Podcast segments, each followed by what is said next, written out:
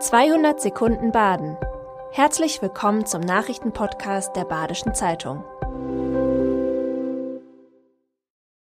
Die Nachrichten am Freitag, dem 21. April. Der Freiburger Missbrauchsbericht belastet den ehemaligen Erzbischof Robert Zollitsch schwer. Die rechtlichen Folgen sind noch unklar.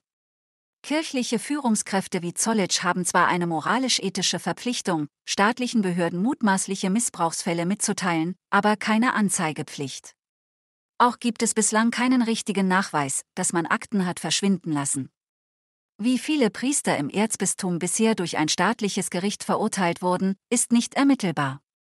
Bekannt ist, dass es im Bistum mehr als 540 mutmaßliche Missbrauchsfälle sowie über 280 beschuldigte Priester und weitere Beschäftigte gibt.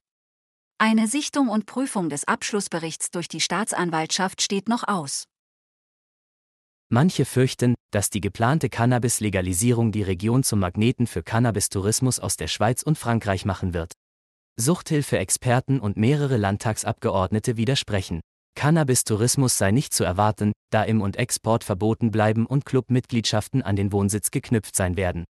Auch würden für einen Hotspot die Preise zu hoch sein und es werde zunächst keinen freien Cannabisverkauf in lizenzierten Läden geben. Stattdessen lege die geplante Legalisierung die Basis für straffreien, eigenverantwortlichen Zugang zu Cannabisprodukten für Erwachsene. Eine Studie zeigt, dass der neue Freiburger Stadtteil Dietenbach komplett aus Holz gebaut werden könnte. Bislang war unklar, ob es möglich ist, bei knapp 7000 geplanten Wohnungen komplett auf Holzbau zu setzen. Noch dazu möglichst mit nachhaltigem Holz aus der Region. Ein Forscherteam der Hochschule für Forstwirtschaft in Rottenburg hat jetzt herausgefunden, dass es rund um Freiburg genug Holz gibt, um pro Jahr 32 bis 40 Mal Dietenbach zu bauen. Auch wachse das Holz schnell genug nach, es gebe genügend Holzbauunternehmen in der Region und ein Dietenbach aus Holz könne relativ günstig umgesetzt werden. Die Ergebnisse sind nur ein Zwischenschritt, weitere Untersuchungen sollen folgen. Zum ersten Mal starten bald einige Kinder im Elsass in den Vorschulunterricht auf Deutsch und Elsässisch. Projektklassen soll es unter anderem in Colmar und Altkirch geben. Das neue Konzept setzt den Schwerpunkt auf Deutsch in Verbindung mit dem regionalen Dialekt. Elsässisch und Deutsch sollen Werkzeug und Unterrichtsinhalt zugleich sein. Möglich wird das durch ein 2021 verabschiedetes Gesetz zur Förderung der Regionalsprachen in Frankreich. Neben Bretonisch und Baskisch kämpft auch Elsässisch um das Überleben. Es wird in der Altersgruppe der unter 18-Jährigen nur noch von 7% gesprochen. Die Ringer-Ikone Adolf Seeger ist mit dem Südbadischen Sportpreis ausgezeichnet worden. Aufgestiegen vom AV St. Georgen erlangte Seeger zweimal Bronze bei den Olympischen Spielen.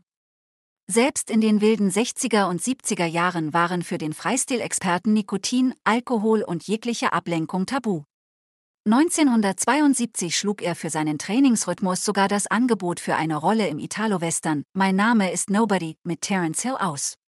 In seiner Heimat Freiburg wird Seger auch wegen seines sozialen Engagements geschätzt, zum Beispiel für die Kinderkrebshilfe und für alkoholkranke Menschen. Das war 200 Sekunden Baden. Immer montags bis freitags ab 6.30 Uhr. Aktuelle Nachrichten rund um die Uhr gibt's auf der Website der Badischen Zeitung badische-zeitung.de.